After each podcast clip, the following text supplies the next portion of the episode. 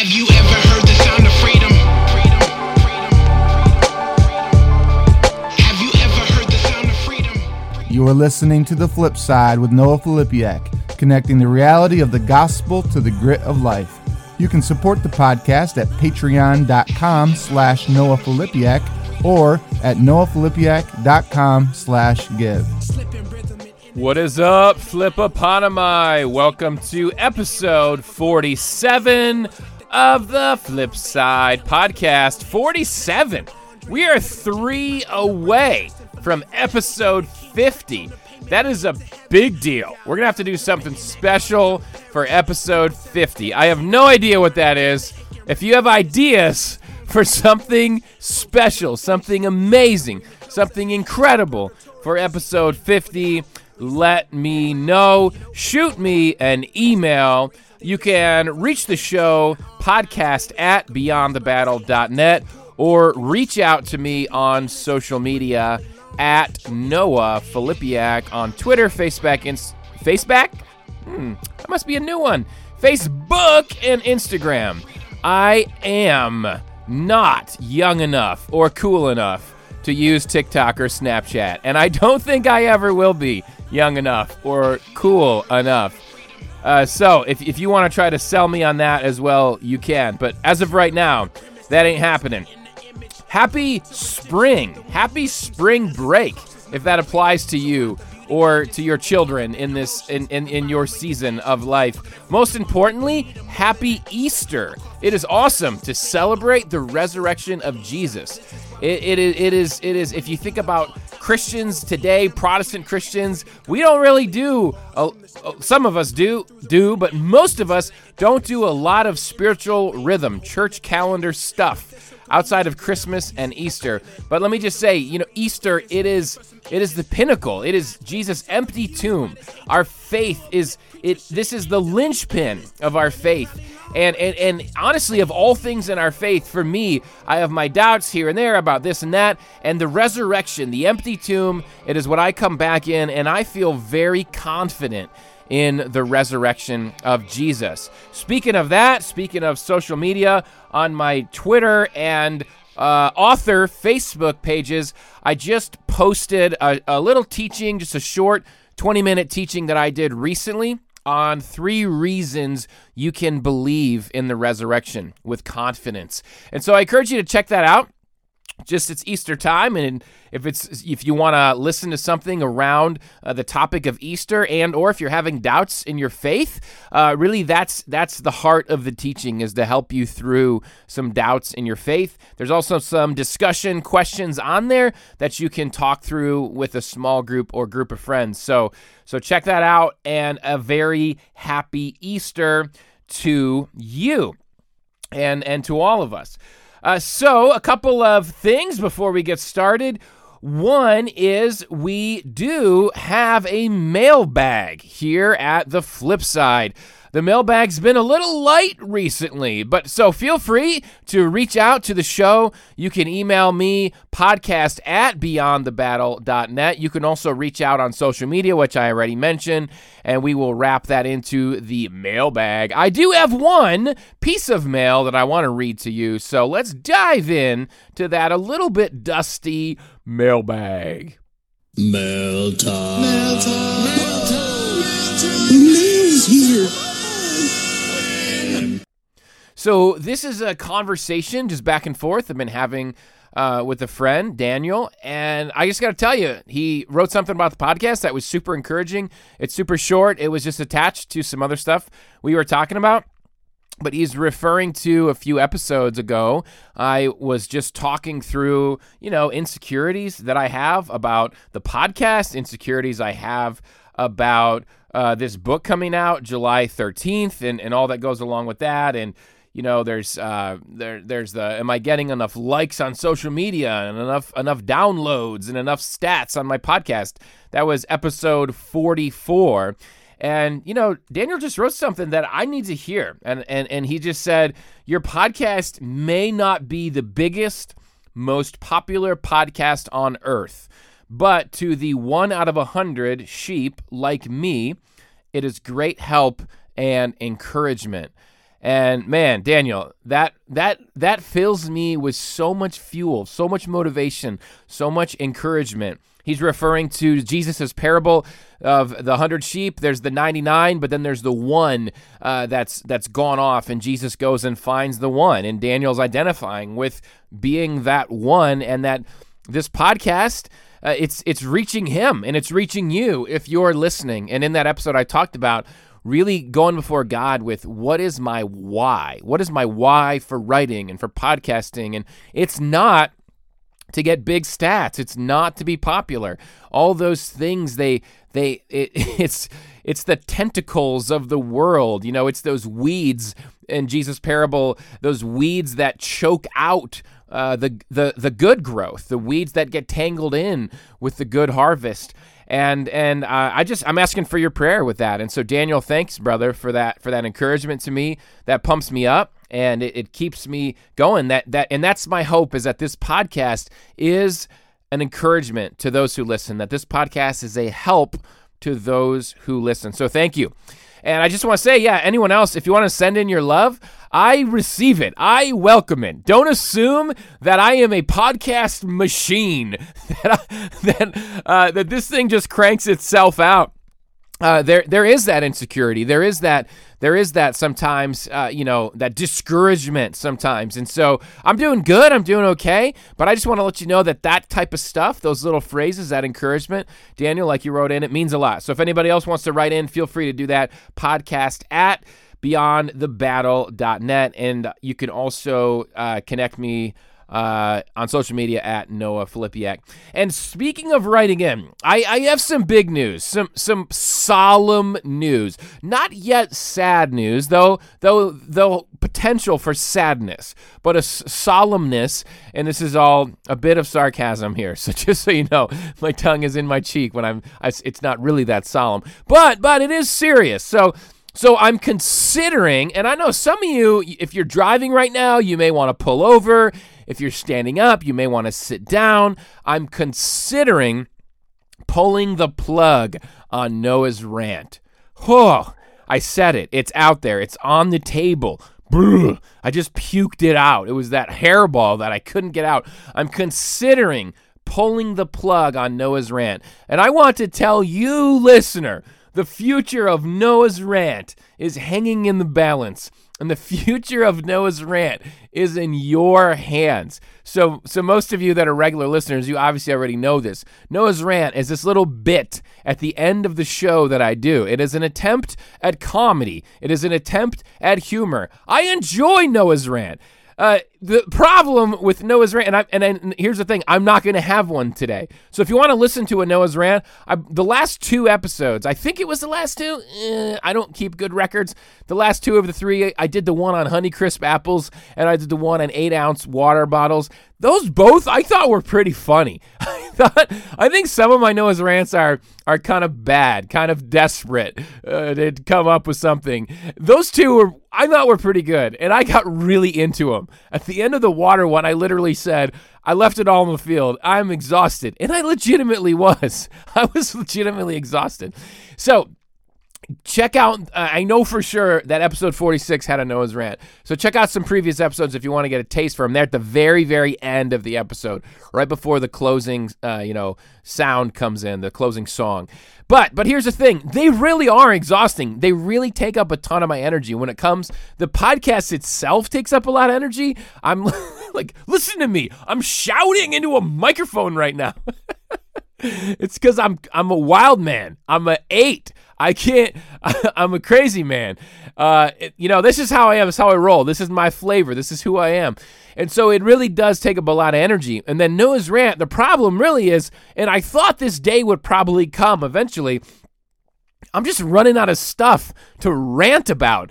I feel like so I'm not saying I'm not saying that I'm as funny as a stand-up comedian. It is an attempt at comedy, but I I've always wondered with stand-up comedians, how do they keep coming up with new information or new jokes, like new content? Because there's only so many things to joke about in the world, and I think it's because they have a, a vast team of writers that are very well paid and they write the jokes down. Like Jimmy Fallon doesn't come up with all those jokes every single night. And he's not a stand-up comedian, but the same same sort of idea there.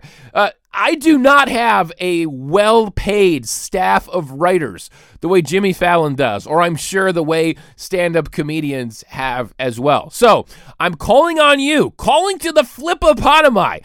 If you want to be on my well-paid staff team of writers and send in ideas for what I can rant about. I receive them, I welcome them, and I'm warning you. Noah's rant uh, may have seen its last day. It may it may become a relic, a cultural relic. It may have gone the way of the answering machine. It may have gone the way of the cassette tape. Uh, advancements in culture that at one point were active and served a great purpose, and now are only left to the the museums, the museums of culture. Uh, so, but that's probably not true. I probably will have something new to rant about because that's literally how the rants work. I see something and go, oh, that's funny or annoying or silly. I'm going to do a rant on it. I'm just out. I'm out of those things. I have a few things. N- none of them are any good. Maybe I'll do one of them. and I won't tell you. And uh, it wasn't one of the not good ones. But yeah, shoot me an email podcast at beyondthebattle.net. Noah's rant it is it is in your hands. Uh, it it may die altogether, or it, it may just become much much less frequent than than it currently is. And here's the thing: the, the way Noah's rant works, it it has to be. I don't want you to send me a rant about something serious to rant about. The whole the whole joke about Noah's rant is it's something really ridiculous, like Honeycrisp apples or eight ounce water bottles. Or I did one uh, it was in November, and I saw a friend of mine wearing a sleeveless puffy coat, and I thought how dumb that is. You know that they sell coats that are big puffy coats, but they don't have sleeves on them. So I did a whole rant on that. I thought that was a funny one too. I legit don't think they're all funny. I think one time I got to the end and was, and I said, ah, that that wasn't a very good one. but thanks for bearing with me. So it, uh, it has to be something silly, something. It, it, if you send me really serious, you know, even you know, theological things or cultural things, social issue sorts of things, political things, that's not what rants are about. We we talk about serious things on the show, but the idea of the rant is not. I have an anger problem, and the proper the proper way to discuss controversial things is to rant on them. No, it's a joke. It's it's supposed to be funny. So send me funny things if you want the rant to continue. Or if you don't have any good ideas, but you just want to throw a vote in the ring towards the rant, please do. Just give the rant needs some love. It is on life support. Send prayers and positive vibes to the rant. I can rant on that. Sorry, we're in this total post-Christian culture, right? and and it's serious stuff. Like when somebody dies, you know, a celebrity or an athlete, but and you'll see, or actually you see it, you see it too, just personally, but on Facebook too. People, you'll what what I meant to say about the celebrities was, uh, you know, you'll hear a, a sports announcer or someone say. Uh, well, usually it's thoughts and prayers. Thoughts and prayers. Okay, at least they threw prayers in there. On social media, it's more sending positive vibes your way. Or if something just happened, I don't know, they wrecked a car, sending positive vibes your way. And I'm going, really? Like, for real? That's better than. You'd be better off if you don't believe in God, if you're an atheist, just pray to to like maybe there's a god you can maybe you know you can take a chance but positive vibes i'm i'm trying to picture this in my mind like do you do you put your fingers all out kind of like emperor palpatine would shoot lightning out of his fingers in the star wars movies so you're you're turning that into a positive thing. So you have your fingers all out, kind of brittle and stiff, and you're like positive vibes your way. I don't know. I don't know. I don't know. I don't. I don't do the positive vibe thing. I do the prayer thing.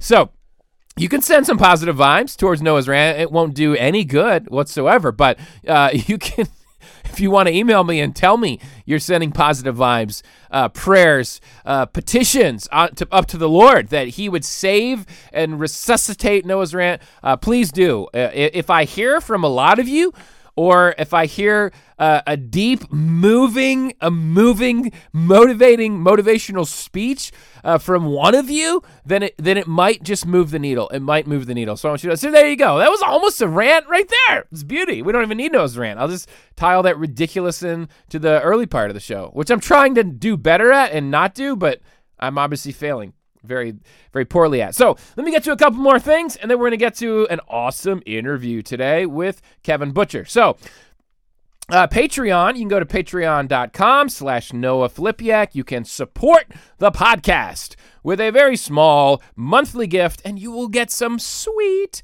uh, Flipside swag and or free coffee. Coffee, yeah, from Angry Brew, our show sponsor, angrybrew.com. Uh, you can get 10% off your order of Angry Brew or Chris's Blend. I'll be drinking some Chris's Blend today. Chris's Blend, a dollar of every Chris's Blend gets donated to Forgotten Children's Ministry in Honduras, and you'll get 10% off your order, fivelakes.com or angrybrew.com. Thank you to Angry Brew for showing some love to the flip side. It really does mean a lot, really goes a long way. Last but not least, beyondthebattle.net. If you're a dude, if you're discontent in your marriage, discontent in your singleness, if you're looking at porn, if you're not looking at porn, but you're struggling with lust, if you're acting out sexually in other ways, all of the above, any of the above, check out beyondthebattle.net. We are recruiting for our next online group. That's a seven week group with me and my team, and we will lead you through the book Beyond the Battle and some awesome small group content. Uh, check it out. We're recruiting for our next group. And uh, alumni, alumni of BeyondTheBattle.net groups, uh, you for free get to hang out with me on a weekly basis uh, now. That's something I'm doing, and and we all need that. We all need ongoing conversation about the stuff we struggle with, ongoing strength, ongoing reminders, ongoing community. So yeah, it's seven weeks that you're paying for for BeyondTheBattle.net, but it's also then an indefinite weekly. With me, it's uh, 9 a.m. on Saturday mornings, time to hang out. And for those of you listening that are alumni, uh, that's not ready yet. It will be ready soon. I'm in process of contacting you all uh, to get the ball rolling and the logistics set up for that. So uh, there we go. All that we made it. We made it through the intro of the show. It's more than an intro, right? It's it's it's the flip side. It's the flip side, part A. Now transitioning over to part B. I'm gonna uh, interview my friend Kevin Butcher. And secret podcast trade secret. We already did the interview. We did the interview a little while ago. Uh, we did the interview back uh, the day after the Super Bowl, whenever that was. Uh, the reason is because Kevin has a new book coming out called Free with Nav Press. And Nav Press wanted us to post this podcast episode, boom, on April the 6th. So that's why it posted on April the 6th uh, for Kevin and for Nav Press because April the 6th is launch day for the book free. So I highly recommend you purchase the book free by my friend Kevin Butcher. I'm not just blowing smoke. So, Kevin, he's been on the show before. I've interviewed him before, and he is one of my mentors. He is a dear friend, and I know that in the interview, you will experience his you are you will experience love. You will experience Kevin's love for you. You will experience Jesus' love for you through Kevin. And and that is what happens when you talk to Kevin. That's what happens when you read his books. You experience Jesus' love through Kevin's words. It's beautiful. So, let me read you his bio and then we will kick it over to the interview. Kevin Butcher is a graduate of Taylor University and Dallas Theological Seminary, was a lead pastor for 35 years, the last 17 in urban Detroit, and is now the founder and executive director of Rooted Ministries, a nonprofit designed to come alongside isolated, wounded, discouraged pastors and their families. Butcher is the author of Choose and Choose Again, the brave act of returning to God, as well as his new book, Free. He has written numerous articles and has shared the message of the Father's love in 12 countries. He's been married to his best friend Carla for 42 years and has three grown daughters, two sons in laws, and four grandchildren. Kevin, also, this is me talking away from reading the bio. Kevin has an awesome podcast called The Rooted Podcast. So check that out as well. And with that, let's bring Kevin into the flip side for a second time. All right, Kevin, welcome back to the flip side for round two. So glad to have you. So good to be here with my friend Noah. You're my friend. You're my brother. So it's it's it's better than just going on a podcast with somebody I don't know. It is, man. It is. I know. We we already talked for a long time without without recording. We could have done that for for a while, but I had to click record at some point. So A- Absolutely, I get it. But I loved that first segment. I wish you could just stick that in there somewhere. I loved it, man. I loved it. And uh, so, Kevin, tell tell us and, and uh, listeners first off before we jump into free and kind of some of the stuff about the book. Uh, you were a pastor for a very long time, and now uh, you are directing Rooted Ministries. Um, what is Rooted Ministries? Just tell us a little bit about that and about what you do. Well, the the, the theme or the title um, of the nonprofit Rooted comes from Ephesians three, that that section seventeen through nineteen, where Paul prays that prayer for the Ephesian church, and then he prays for all of us. And kind of the, the culmination of that prayer is that we might be rooted and grounded in the love of Christ. This is my paraphrase, because to know that love is to be full of all the fullness of God. And of course, the opposite of fullness is emptiness. And, and that's what I found in my life as a pastor for quite a bit of my pastoral journey for the first, I don't know, six, eight years. And then off and on for the last 30. Um, but there was a breaking point when I realized the reason that I was so empty, that I had no fullness, that I was trying to live out of emptiness, is because I didn't know that Christ loved me Noah. I mean, I could talk about John 3:16. I could preach the love of Christ to the to the masses or to the individual at the coffee t- uh, over the coffee table at the coffee shop. But when it really boiled down to it, I didn't know Noah that he loved me as his, you know, as his brother, or that God was my father who loved me as his son.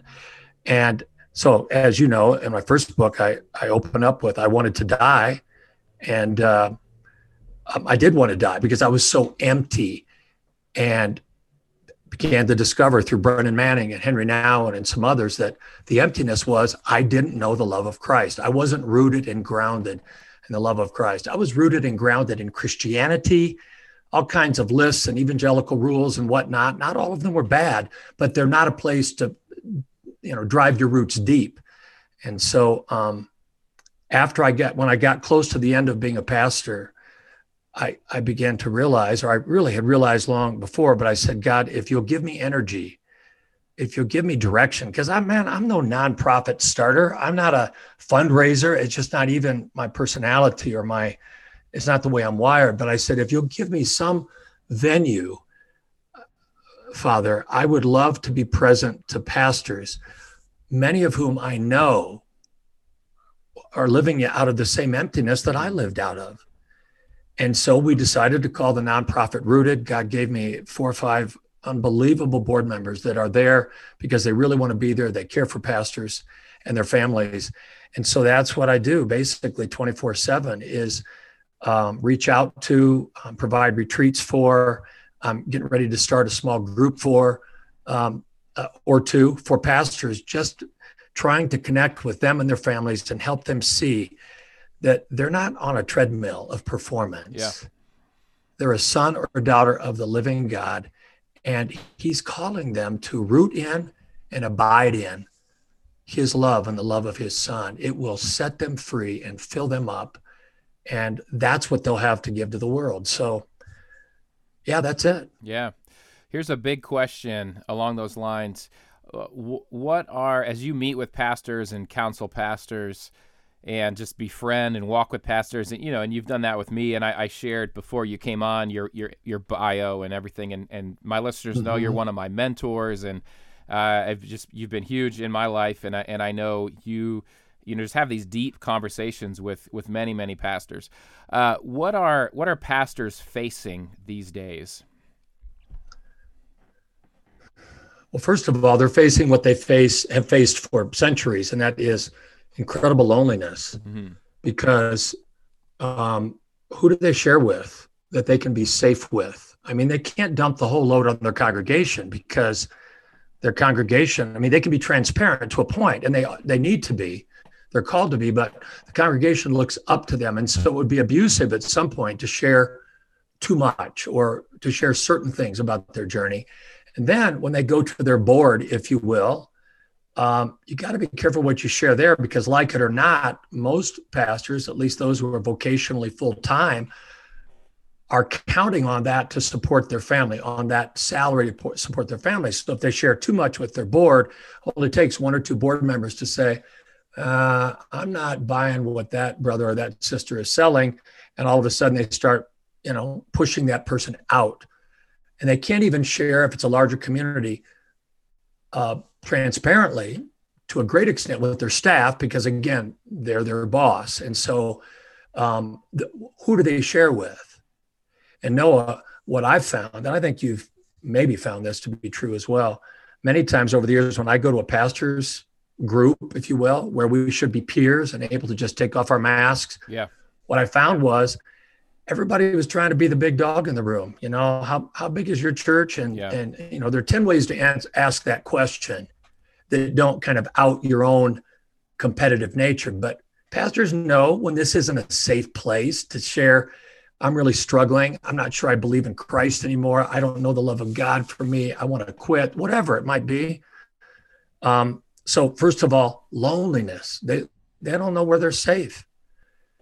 And then in this particular era my brother I, I talk to pastors literally every day all over the country and they're sharing they're struggling with um, trying to manage the deep right and left Mhm. in their congregations. Many of these are Caucasians, I must confess, but not all, not all. The deep right and the deep left that that their their congregation has on both sides of that equation associated with Jesus Yeah. and the kingdom of God. And and I could and, you know we don't have a lot of time or I could go into anecdotal stories about Sure. that you that would would blow your mind about how instead of hey pastor so thankful that you share jesus it's why haven't you shared my right wing version of jesus Mhm. lately Mhm. why haven't you shared my left wing version of jesus and by the way the folks that are asking that of pastors don't even realize that they're seeing jesus not the jesus of nazareth in the scripture Yeah. they're seeing they're, they're seeing a jesus they've created out of their own emptiness in my particular opinion so the pressure is great uh, on the political um, side in congregations and then the racial piece Mhm. I mean our african american brothers and sisters latino brothers and sisters asian brothers and sisters some of whom are pastoring churches um, which are mixed and have a, a fair amount of caucasian people. And i'm not look i'm not throwing white folk under the bus because you can't speak generically of all white people. And i'm a white person you're a white person. But bro there are a fair amount of us Yeah. that don't want to hear about justice, racial inequality that has been with us for decades, even centuries in America. And so the minute someone starts preaching uh, that kind of justice, um, there's a pushback, and I mean a lashback. I mean folk leaving churches. I mean leaders Yeah. walking out the door without ever examining what's going on in my heart that is causing me to push back on this beloved pastor who I've trusted all these years, who just because he talks about the George Floyd murder and links that to biblical Christianity, I want want out. What is that? They never really examine their own heart. So that's another piece Mm. because pastors aren't going to sell the farm. They're they're going to preach justice if they see Jesus as being Isaiah 11's bringer of equity, Yeah. Justice for all on the earth. They're going to preach that Jesus. They're not going to stop. So they're facing that pressure. I could go on, but there's a big three Mhm. that cause right now are causing pastors to even several of them that I'm working with they're reconsidering their vocation, Yeah. Noah, which is absolutely diabolical. Not that you, as a pastor, you can't reconsider your vocation. Of course you can. But many times my sense is it's because of this unbelievable pressure from the body for them to be more than they ever, more than just a serious follower of Jesus, Yeah. to be something Yeah. that that community wants to create in them. So, yeah, there's Yeah. more, but that gives you a, an Absolutely. insight. Yeah, and some of that is for you know I think uh, I think most listeners of my podcast probably are not pastors, and I think they need to hear that uh, because they, I think non-pastors need to kind of look at their heart and ask, how am I treating my pastor? And it's it's not that that we have to, you know, it's not like we have to treat our pastors like they're royalty or something. That's not what I'm saying at all. But No, just that that sense of respect, that sense of of community. That's you didn't even mention, you know, COVID, and I know that's a huge piece. You know, I've heard you talk about before as well uh, on your podcast. I remember you talking about COVID and people. I, I think you may, you may have even uh, quoted, you know, an email or something that someone got from someone in their in their congregation, and it was just it just blew my mind. Like the hate that people are spewing at their pastors. If if let's say the the pastor d- had to make a decision in the church to not meet in person and to be virtual and the, yeah. the hate that they're getting for that or the other way around sometimes as well meeting in person and the hate they're getting for that. And just the the lose lose it's a lose lose situation for pastors and, and church leaders. And i think that man i wish that the church and again i think it is important we don't generalize everyone because obviously there's there's uh, for for everyone hating on a pastor there's somebody loving on a pastor but when you're a pastor the person hating on you it it uh, it's a lot louder you know what i mean um, Oh, and- and by the way, the key word is hate. yeah Where in the in the in the book do we justify yeah spewing venom on a brother or sister who is has been charged with shepherding us? Come Yeah. on, man. Yeah, man. So I think there's a good word in there for for church members, uh, and and for for all of us. You know, you you talked about with pastors, there's a a performance drivenness to that that we struggle with. And and I'm wondering we can now kind of broaden this out. Let's include all pastors and, and non-pastors into this. Thinking of some of the some of the content from f- free, uh, where does that need to perform that so many of us have? I don't want to assume everyone has it, but I have it, and I struggle with it, uh, and I know many many do, uh, and it, and it looks different for different people. But where does that need to perform come from? Do you think? Well, my big answer, the broad answer, in my view, biblically speaking, is it comes from hell. On a more specific level, you can go all the way back to Genesis 2 and 3. You know, Genesis 2, Adam and Eve didn't perform. They they worked the garden and they whatever, you know, they had a life, but they weren't performing. They were naked and not ashamed. God walked with them in the cool of the garden day by day. They were surrounded by the unconditional love of God, which created safety for them.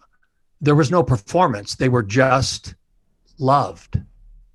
And then in Genesis 3, as you know, um, Satan says, Well, that love is nice, but it's not enough. What you need is the knowledge of good and evil. And Adam and Eve bought the lie, and that, you know, the first emotion that emerges from seeing good and evil as God saw it was shame. Mm-hmm. And shame is the mother of performance because all of a sudden Adam and Eve looked at themselves and realized, I'm not God and I have the potential for evil, for making wrong choices. In fact, what is good? What is evil? Which we've been wrestling with ever since. You know, most churches you walk in and and, and the, what you feel is they're just trying to figure out what's good and evil. There's not much mention of the love and the safety of the love that causes us to let go of the shame that shouts at us, You're not doing it right.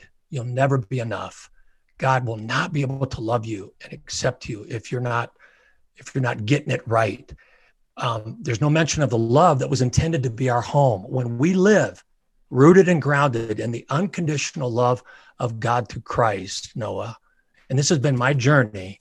We move from shame and needing to prove something through performance to freedom and the ability to just be. And whatever comes out of us comes out of the fruit of knowing that we are deeply, unconditionally, and eternally loved. Mm. You know, um, it's Dr. Curt Thompson that wrote The Soul of Shame that you and I have, have talked about. He, he's a follower of Christ, and he says, I heard him speak this in a lecture at a, at, a, at a retreat a couple of years ago. He said, We all come out of the womb looking for someone, looking for us with delight. We're looking for someone to simply, unconditionally love us, to just delight in us. We're looking for mom or dad to look at us and say, You don't have to perform for me. hmm I just love you. That's the true nature, the unfallen nature of Adam and Eve. We're created in the image of a God who has been loving himself, Father, Son, and Holy Spirit, this triune unity from all eternity. We're created in his image to look for that kind of love for us. And when we get it, we're free. We don't perform. We may obey, but we obey because we know we're loved. We don't have to. We freely obey. If you love me, you'll keep my commandments, Jesus said, because I love you first. The opposite and the only other alternative is to live a performance based life. There, hmm. there's no middle ground. We either know we're loved and we respond out of knowing we're loved to the God who loves us, or we live according to performance and it's death, bro. Mm. Yeah. It is death. Well, and it's slavery, you know, that that performance drivenness. That's how I've experienced it as as slavery where though you don't know you don't know I mean it it's like slavery except that it you're chasing something that you think will free you, right? So so when lie. I a lie, when I get that thing, it's like being on a treadmill or a hamster wheel.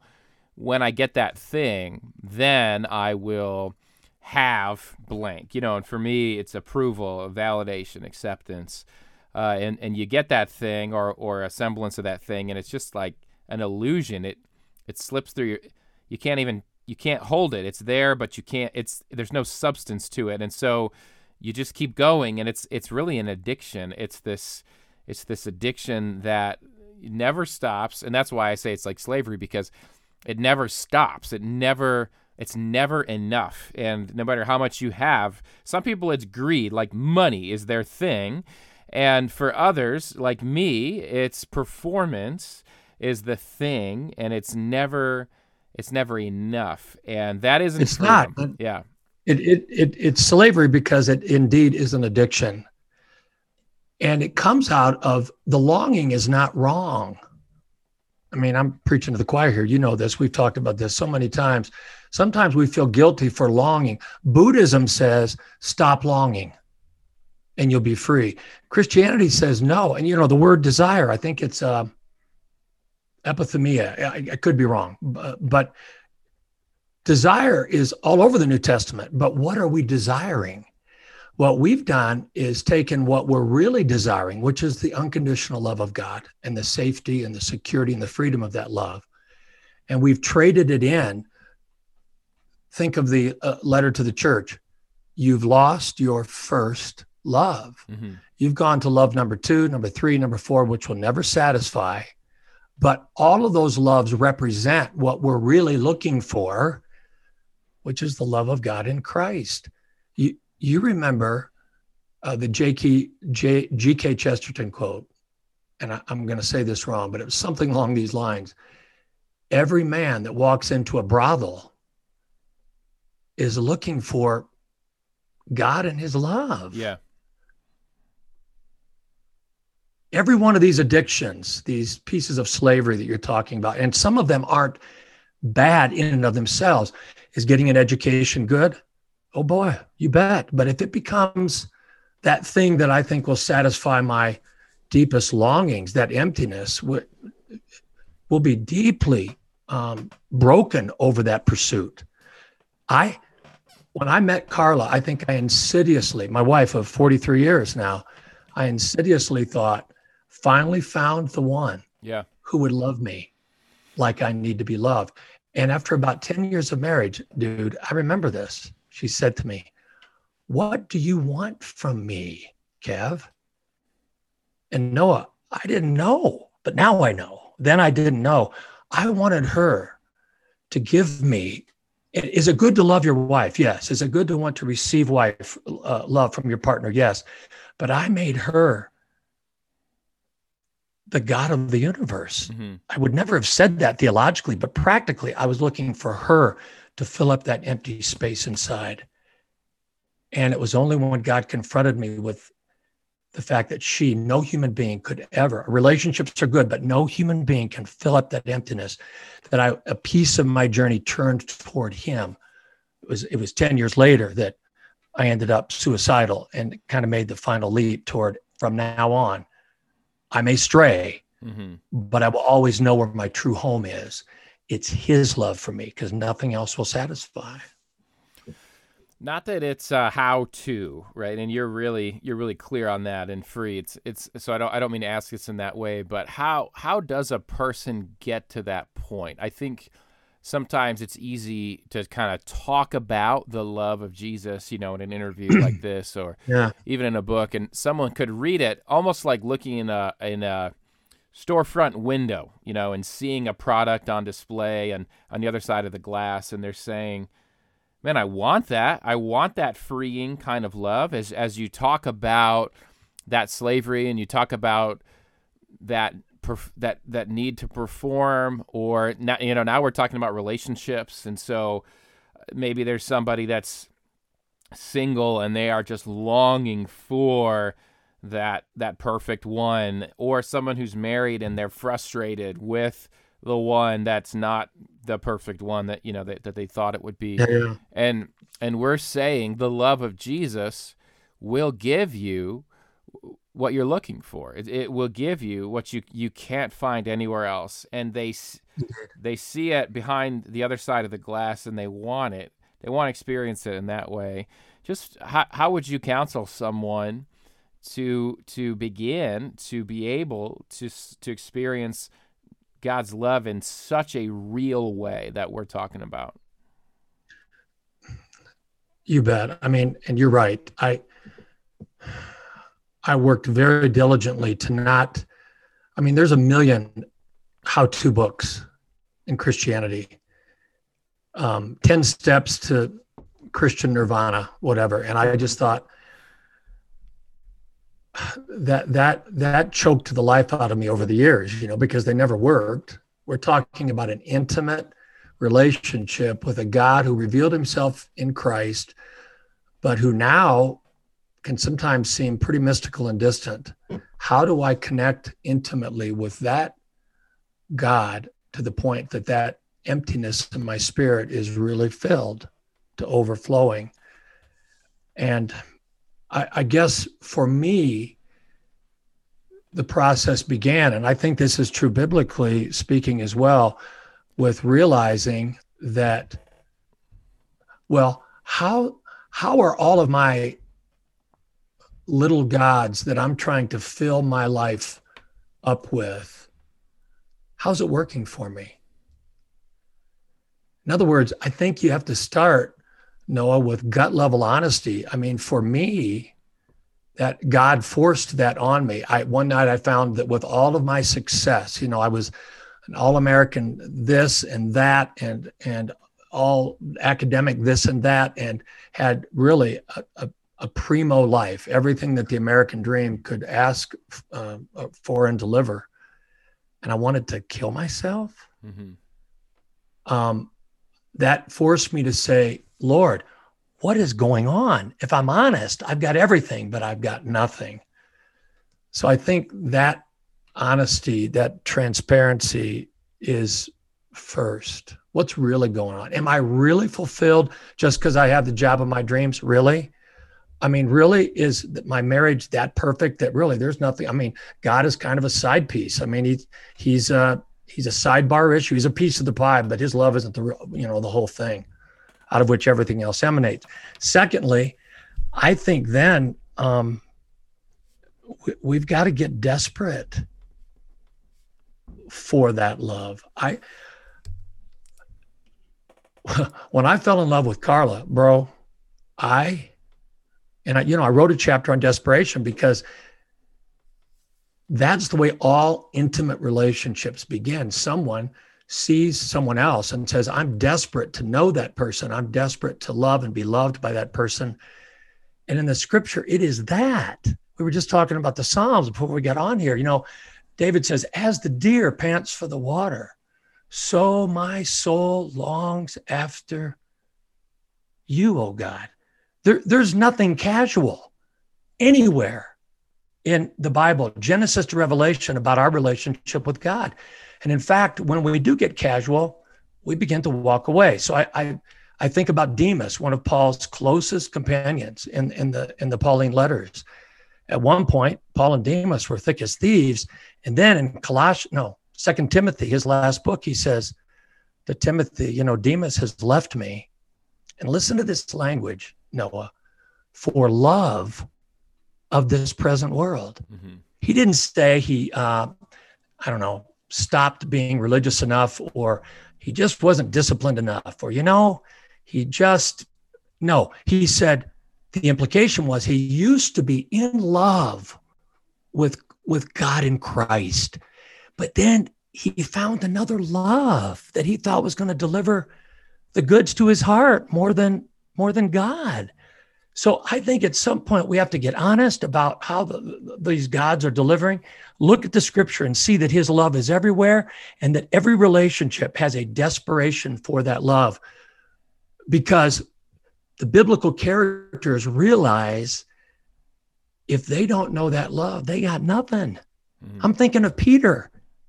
Peter had courage. Peter was devoted. Peter was the guy who confessed Christ in Matthew 16. The church will be built on those words, Peter, on that rock. He cut off the ear of Malchus and one of the gospels in defense of the Lord, but then he denied Christ. And when he came out of that denial period, remember in John 21, Jesus just basically says one thing um, Peter, I don't need to know if you've repented enough. I don't even know how much you know theologically these days, Peter. I don't really care. What I want to know is, do you love me? Mm-hmm. Implying, do you know I love you? As I said in John 15, as the Father has loved me, so love I you. Abide in my love. Do you get that now? Because if you do, you're ready to go feed my sheep. Mm-hmm. So I think we've got to get desperate, Noah. And honestly, you know what I hear in Christianity? There's another D word I hear get more disciplined, get more disciplined, discipline yourself. Be more. There's nothing wrong with that word. But for me, and I was a disciplined athlete, I was a disciplined scholar, or, you know, a person that went to school and college, got a graduate degree didn't work for me, man. There, it comes to a certain point where discipline will not cut it. Mm. It was never meant to. If all we needed is discipline, why don't we just pursue Hinduism or Islam? There's a couple of religions that are very much about discipline. Even uh, our Jewish friends, Judaism, very much about discipline. And I'm not speaking poorly of any of these religions. I'm just saying there's something different going on in Christianity. It's about the love of God that we're desperate for, that we live into, that discipline is a slight part of, but not the main player. Mm-hmm. And then I would say a third piece is we've got to be willing to heal. Because for many of us, when we come to that point, there's been a lot of damage done. Broken families, um, pain, wound. Don't you think it's interesting, Noah, that Jesus said when he quoted the Isaiah prophecy um, in Luke chapter 4, when they handed him the scroll in his hometown synagogue and he turned it to Isaiah 61 and he read that messianic prophecy, he said, I have come to heal the brokenhearted and set the captives free. And then he said, Today, this scripture has been fulfilled in your hearing. Mm-hmm. That's his mission statement. Not just to stand over us, pointing to Bible verses saying, get with the program, bro, sister. He's saying, I love you. If you allow me to come close to you, I will heal your brokenness and set you free so that you can obey me and be a light in this broken world um, with folks who are who are looking for me and just don't know it. Yeah. Yeah. There's there's a few little pieces out of out of the book that has been my journey and I work diligently as you know Noah to ground those pieces in the scripture. I believe what I've just given you is biblical theology of sanctification hmm that starts with knowing how much he loves us.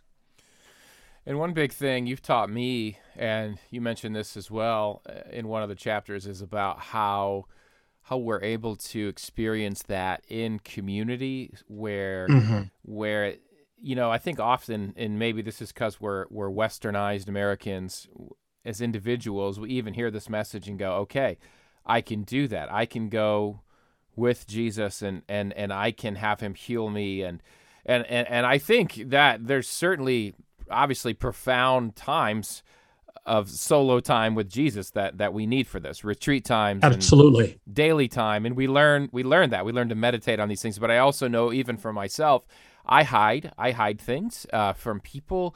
And sometimes i think well i can share that with jesus but i'm still sort of believing my own lies. I'm still sort of because I, I don't have to share them sort of with somebody right in front of me. And i know i've experienced a lot of healing when I when I share those things with trusted uh, brothers and sisters in Christ, and and there's a real there's a real beautiful healing that happens uh, when when we when we experience that love that we're talking about in bodily form uh, and in, in facial form uh, from people. And I know that's what you do. I mean, that's what you you set out to to to show that love, you know, to people. And I think I think that's an important thing for us to talk about here as as really it's an invitation for people to find this type of love.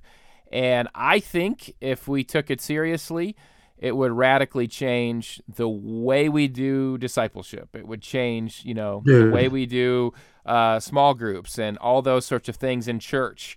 Uh, there's so much that would change if we saw our role in community to show this type of love to each other, to be that face that shines delight and love on someone. And when someone shares their shame and they share their hurts and they share their their sin, they're loved with this type of love, this type of grace. Uh, wow, that's I mean, it's healed me, and, and uh, I I love I love that path of healing that that goes along with as it says, you don't have to do it alone, and in fact, uh, You can't. You can't. You're only going to get so far, right? If you try to do it on your own. Yeah, I, I think in much of Western Christianity, it's become a left brain exercise. Now, look, Yeah. I've had six years of Greek, two years of Hebrew, three years of Latin. I love the Word of God. I'm not saying there's anything evil about our left brains. We need to be thoughtful, thinking, meditative. You know, Paul says, take every thought captive. I get it. I get it. All scripture is inspired, is profitable for reproof, correction. I get it. I believe it. But we leave out whole swaths of scripture, especially Pauline literature, when at the end of all of his packed theological letters about God and Christ impacting us, at the end, first, you know, First Corinthians 12 through 16, Romans 12 through 16, it's all about living this out in the body. I mean, think about what Paul calls it the body of Jesus Christ. There's a reason why he uses that cute little metaphor. It wasn't meant to be cute, it was meant to be absolutely straight up biblical truth. The, the Jesus who said, As the Father has loved me, so love I you, abide in, live in my love. This is the only way you're going to survive, let alone overcome in this battle. And then Paul calls the church the body of Jesus. That's one of the main places we abide in Mm-hmm. and feel the healing impact of his love. And there's a reason why Paul says, for example, in Ephesians 4, the starting place for that healing is again abject honesty. Hmm. What is it? Ephesians 4 25, I think. First, Paul says, when we connect, he says, um, stop lying to one another, tell the truth Yeah. to one another because we're members, intimate members of one another. He goes on in another letter to say, The eye can't live without the ear. Are you kidding me? He's like, can't, can't live without what that ear has to offer the eye and vice versa. When Paul says tell the truth, no, I don't think he's talking about the truth about our golf score.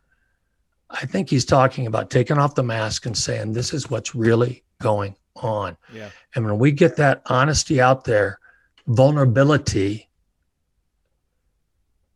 which many times is attached with shame about our performance and about some sin that we don't know what to do with, and we're too guilt ridden to confess and whatever.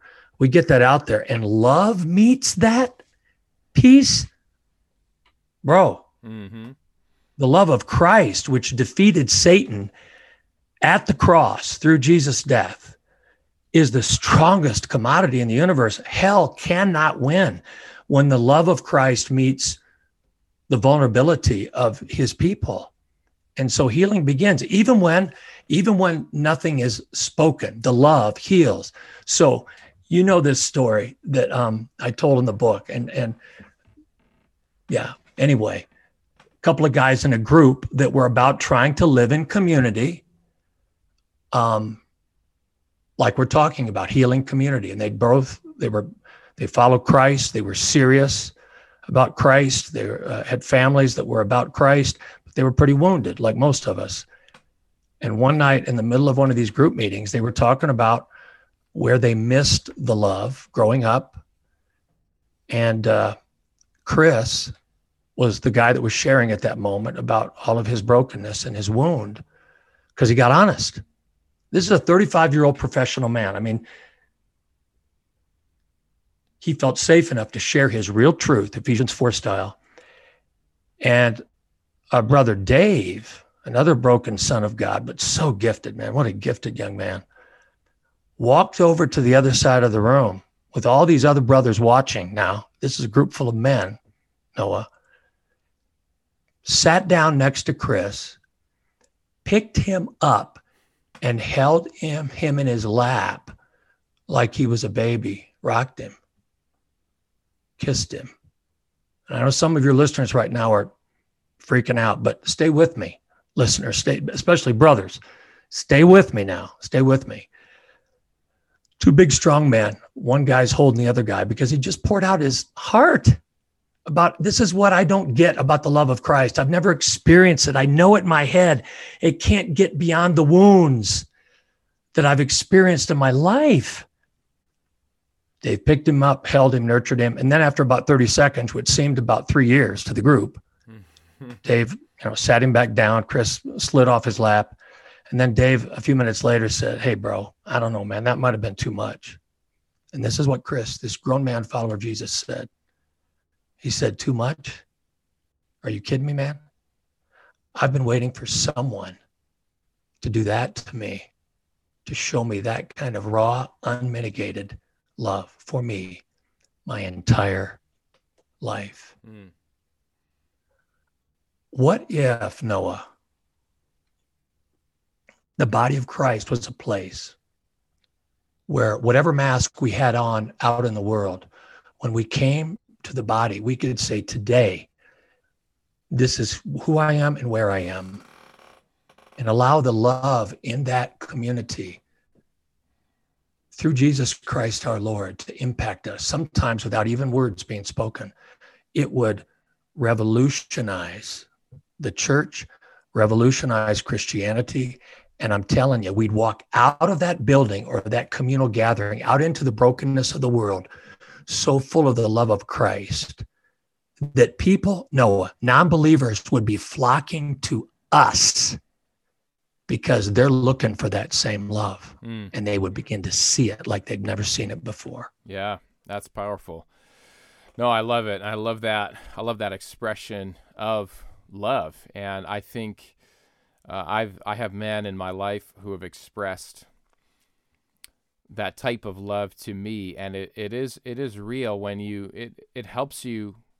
It really helps you to uh, not believe the lie when you when you experience it manifest it you know when you Hey, not to interrupt, but you're right because we again with our left brain yeah kind of intellectual style of Christianity, we think like if Noah comes to me and says, I really struggle with the love of God, that all Noah needs is for me to repeat a Bible verse to, to him. yeah No. The love in the scripture was often, if not always, I know I hesitate to say always because I'm I only know the Bible that I know, often embodied when Jesus, you know, traveled Palestine, I mean, uh, and and Judea, he he was touching people. hmm He was close to people. He went to people's homes, and they felt something from him. He didn't look over their shoulders to see who was coming next. He glued in on them, and his love was embodied. What if?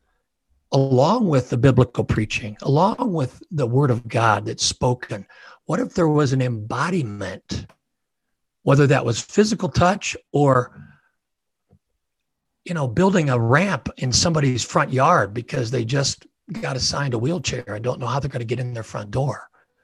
What if the body of Christ was filled with his embodied love?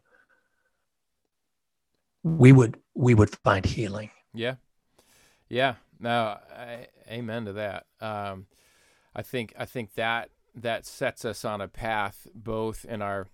A lot of this stuff, uh, if you're if you're listening, you know you can do this stuff outside of the church walls. This is uh, Come on. this this if you're saying i'm not i'm not experiencing this at church uh, i think i'm not saying to stop going to church but i'm saying No. you you can create these environments you can create some intentional community and intentional conversation with with other followers of christ and if you're a pastor uh, or some kind of ministry leader listening i i would say how how are you structuring your community and how are you training your leaders? And in what types is it what you know what type of uh, is it is it all left brain? You know is it is there a, is there an element of this vulnerability that comes with w- with this? It's huge. And and because frankly i think i've experienced this more outside of church programs than i have within local church programs and Yeah, Uh, that that should cause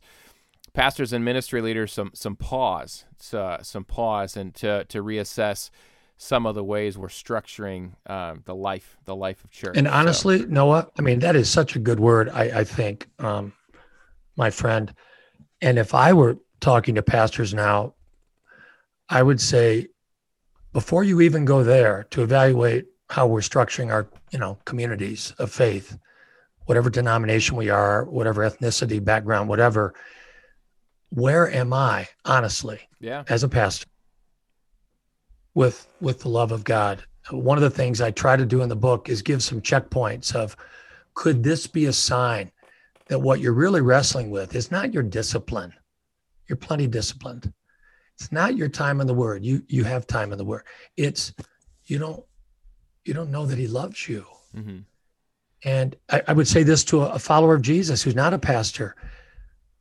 Whatever you take out of this podcast, please don't take, oh gosh, another podcast, another th- group of things I should do, book I should read. No, it's can we just start by getting honest about whether we know about his love? We know all the verses, but do we really know that he loves us? Start there and when with me after my suicide attempt or almost suicide attempt all i did know was say god i don't i don't know what's going on but i i think i'm looking for your love. I don't know how to find it. I cried out. That's all i did.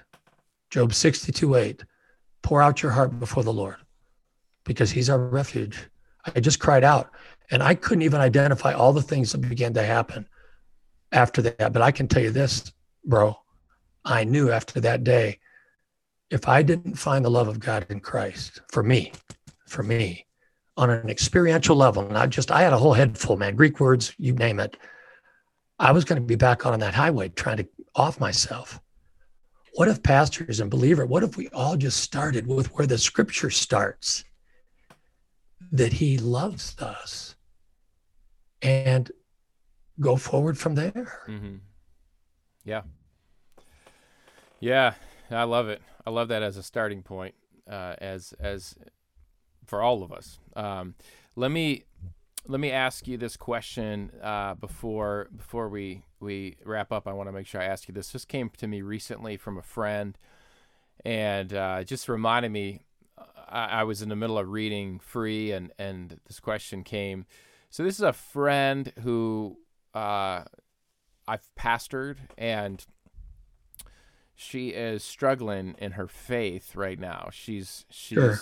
she's in a point, sort of a midlife crisis sort of point in life, and she, you know, we we talk a lot about hearing God's voice. Sometimes we'll we'll call it we'll talk about hearing Jesus's voice, you know, hearing Jesus mm-hmm. express his Yeah. love to us or we understand it as the Holy Spirit speaking, you know, implicitly to us and her her wrestle as she's she's wrestling with kind of what makes why is Christianity the the right religion? You know, I was sort of raised this way, but there's these other religions and she she wants to hear the voice of Jesus. Like she wants to hear it uh, audibly. You know, she she's wondering if if Jesus wants to be known, you know, and, and, and we, we hear people here and there saying, you know, they heard the voice of Jesus. She wants to hear the voice of Jesus and, and why Right. wouldn't why wouldn't he why wouldn't he speak to her audibly? You know, why wouldn't he let her really hear his voice? Uh, what would you say? I mean, to her, let's just if you know if she were listening, uh, what would you say to her and or someone you know who might hear a lot of this and go, yeah, that's great. That's but that's just your own thoughts. That's just you know you can kind of think those things Yeah. yourself, uh, but that's I need something more than that if I'm gonna if I'm gonna believe you know in, in these things. First of all, um, if that sister shared her story with me, I would do a whole lot of listening. And I would I would try to do a whole lot of feeling with her pain. That that vacuum that she feels, you know, at this point in her life, I'm sure there's been some disappointments, some wounds, some quote unquote, why didn't life work out better for me in these areas? And if Christianity is what I thought it was supposed to be or going to be, and if Jesus is who I thought he was, why? Why the pain? If it wasn't for the pain or the wound, I would suspect she she wouldn't be asking this question. Doesn't sound like she's asking just an intellectual question. What are the five big proofs that Jesus is the Son of God and whatnot? Sounds like she's asking something from deep in her heart. So I'd listen, try to connect with that pain. I would tell her that I understand because I have some of the same sentiments. I've wrestled, as you know, Noah, with my health for the last 11 months. And many times, all I've had the strength for in my time with the Lord, which is like all day, every day, just talking to Him, is Lord, show me you're with me. Show me you are with me. Let me see something. I know the word of God is there. I'm I need more right now. Mhm. Thomas said that.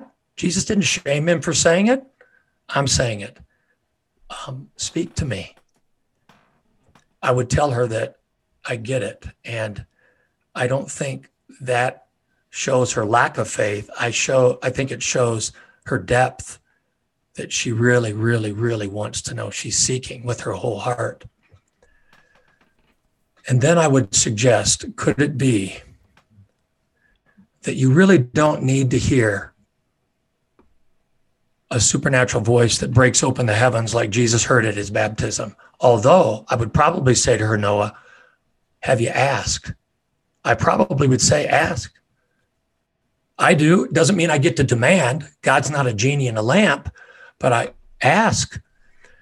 But I would say, could it be that one of the main places that Jesus intends, as we've talked about, to reveal himself,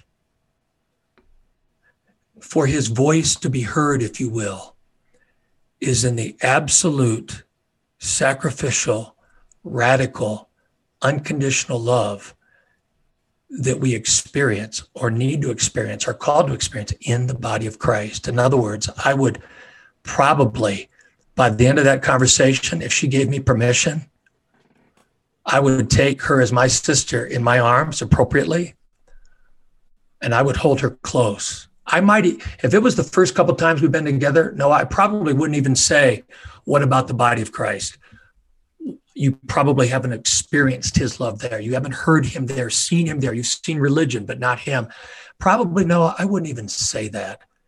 I would probably, by that time, my, my, my heart would be breaking for her as my sister. And I probably would ask permission to envelop her in my arms and just hold her because you can't fake the love of Christ. And in that moment, if the love of Christ is permeating me and I'm really hugging her because I love her, then some of that will begin to seep into her spirit.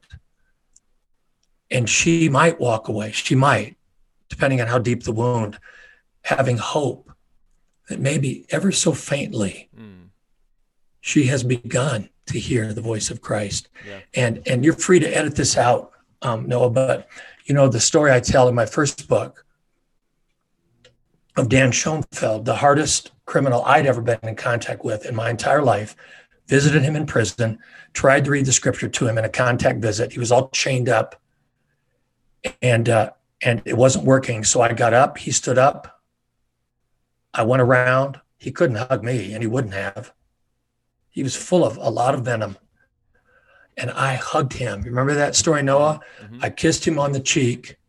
Couldn't, I, I never planned on doing that later on. I thought, what an idiot I am. But I kissed him on the cheek. I whispered in his ear, I love you, man. I want to come back to see you.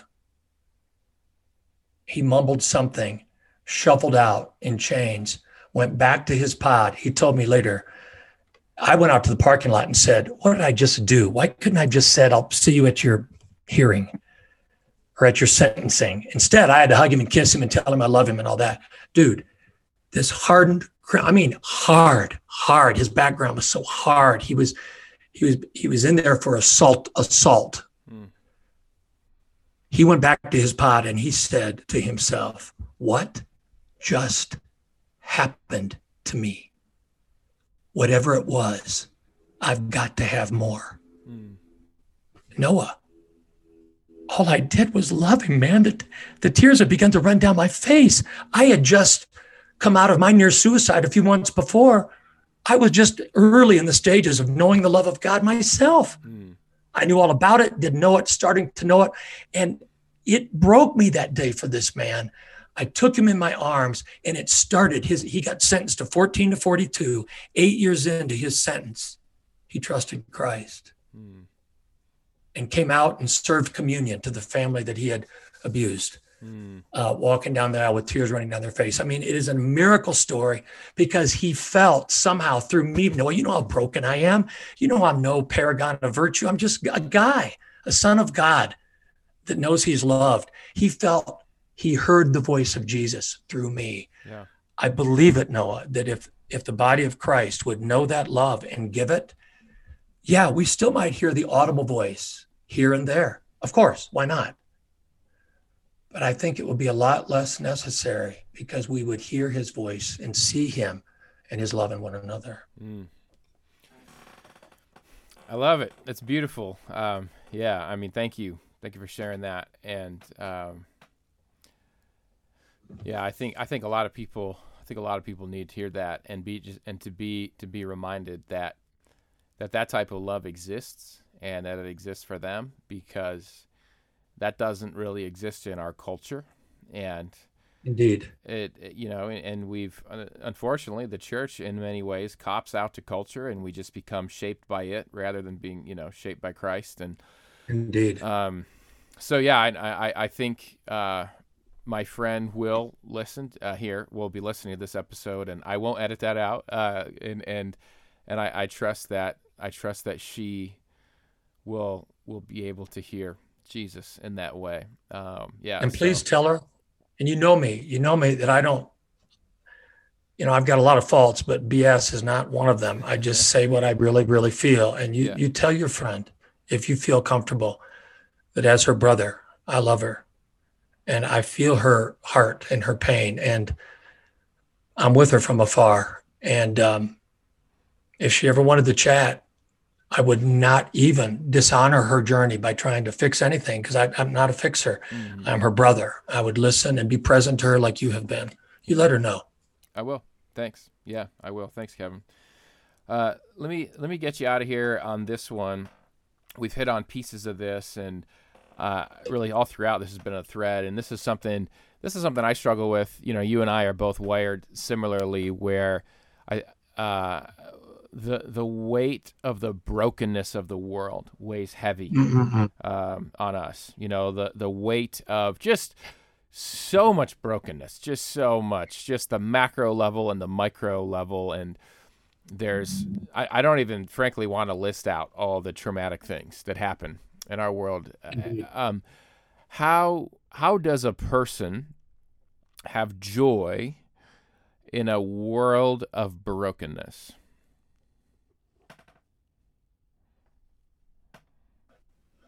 Wow.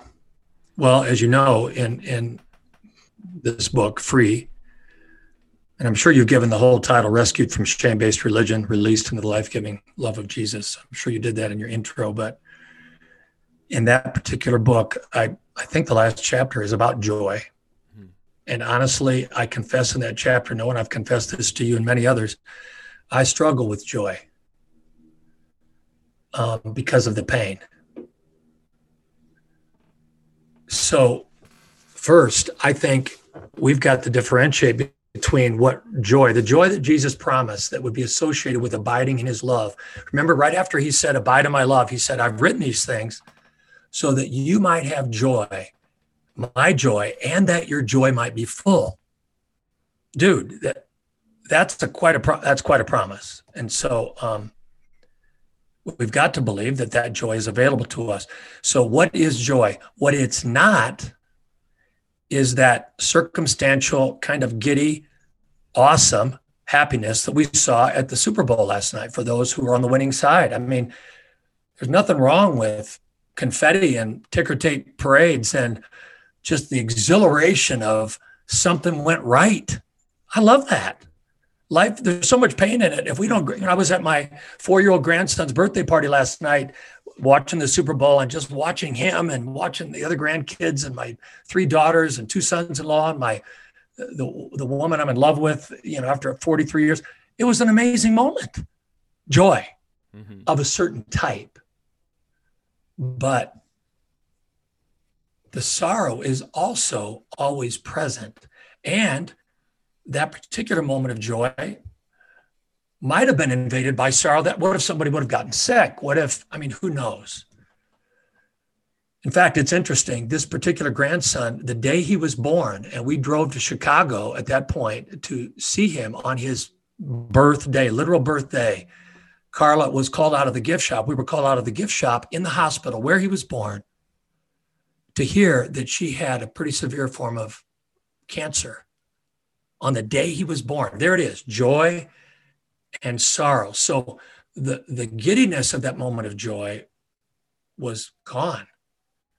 There was there was sorrow, so much sorrow mixed in. That was fleeting. So then what what is the joy then that remains? And I believe it is it is a happiness for sure, but it's a happiness deeper than fleeting circumstances and deeper even than the sorrow who might that exists alongside joy alongside giddy happiness. In other words it's a deeper happiness that is unmitigated by the pain because noah it's attached to the love of god in jesus christ. So if i remain close to his love I will never be far from the joy. In my view, the key to coming back to understanding the deep joy that is promised is not running from the pain, but looking for the presence of and the love of God in Christ in the pain. Mm. It is there because of his love that I will have joy that is deeper than whatever sorrow I'm experiencing and may even include some of that giddy happiness that I was just talking about. So I think we have to be really clear about our definition. And at the end of that chapter, you know, I talk about the fact that, again, much of that joy can be found in the body of Christ. The relationships there. I mean, we're a relational people. One of the reasons that so many of us are struggling with joy right now, real joy, the deep kind of joy, is because in the midst of our pain, we can't hang with anybody because we're so, me included, at risk for the virus. We're, we're struggling with joy for many of us because I see Noah's face. But joy for me, what I'm what I'm destined for is to take Noah in my arms and to hug him as a brother and just for us to look at each other in each other's eyes and let the love of Christ in each other take us to that place of, well, what did Paul say to the Thessalonians? I think, you Mm-hmm. are my joy. Yeah. So I think that's how I would start the discussion of joy right there. Love it. Thank you, Kevin. Thanks for another round on the flip side. It's been great. Noah, I'm, I'm so honored to be with you. And again, especially because you're my brother and I love you so much. And you've, you've been open with me about your journey as I have taken off my mask with you. So that connects us, bro, in ways that make this, to be honest, with some of the pain in my life right now, hmm it makes this moment a joyful one. Hmm. Because Noah, know it or not, at least in part, you are my joy. Thanks, bro. No, honestly, that I mean, you you've taught me about love. You know, you've taught me how to give and, and receive love. I'm still and and and, uh, and I know you. I know you mean you mean every every bit of that, and I need to hear it, and I need it, man. Thank you. You're welcome. All right, welcome back to the podcast. What an awesome interview with Kevin. I, I told you in the intro that you would experience Kevin's love for you through that podcast. You would experience Jesus' love, or maybe more specifically, as Kevin really emphasizes, it's the Father's love that we get to have through Jesus. That that that man, I experienced that when I talk to Kevin. I experienced that when I when I read his books. So pick up a copy of Free today from NavPress, and you you'll be encouraged. You'll be strengthened. You'll be strengthened uh, in in your walk. So so with that. As I mentioned earlier, the solemn news there's not a Noah's rant today. Seriously, contact me, podcast at beyondthebattle.net, if you would like to see more Noah's rant. And if you have ideas for us, please. Uh, please send those in to me. Check out beyondthebattle.net if you want to join a seven week group with me and my team to help you walk through finding freedom uh, from sexual temptation. With that, we will see you next time on the flip The side. Flip Side with Noah Filipiak is a South Francis Press production. Copyright Noah Filipiak. www.noahfilipiak.com. Theme music by Kyle Lake at K Lake Music. Used with permission. Please subscribe and leave a review on iTunes or wherever podcasts are found. Souls needing revivals, what what I do. Influence like the cup full of that Bombay. Kelly's to them Tom Hanks, Lexus to them Andres. Hoping they jacket my the reverence, stressing for leverage. That they see the king's tracks on the pavement leading to heaven. Yow, yow, dripping in that gold that don't perish. People selling fake, see the green around their belly. Taking refuge in his hand, see his palms, my living quarters. Close them when I'm finished, it's time to bring me closer. There's no purgatory, cause you're in or you're out. When you see him in the clouds, then you know it's going down. Raise them, raise them, raise them. They've been sleeping for some ages. Now all God's babies so confused by this hatred. Pulpit preachers shouldn't aim to be A-list. Money probably long, but short is what your days. Have you ever heard the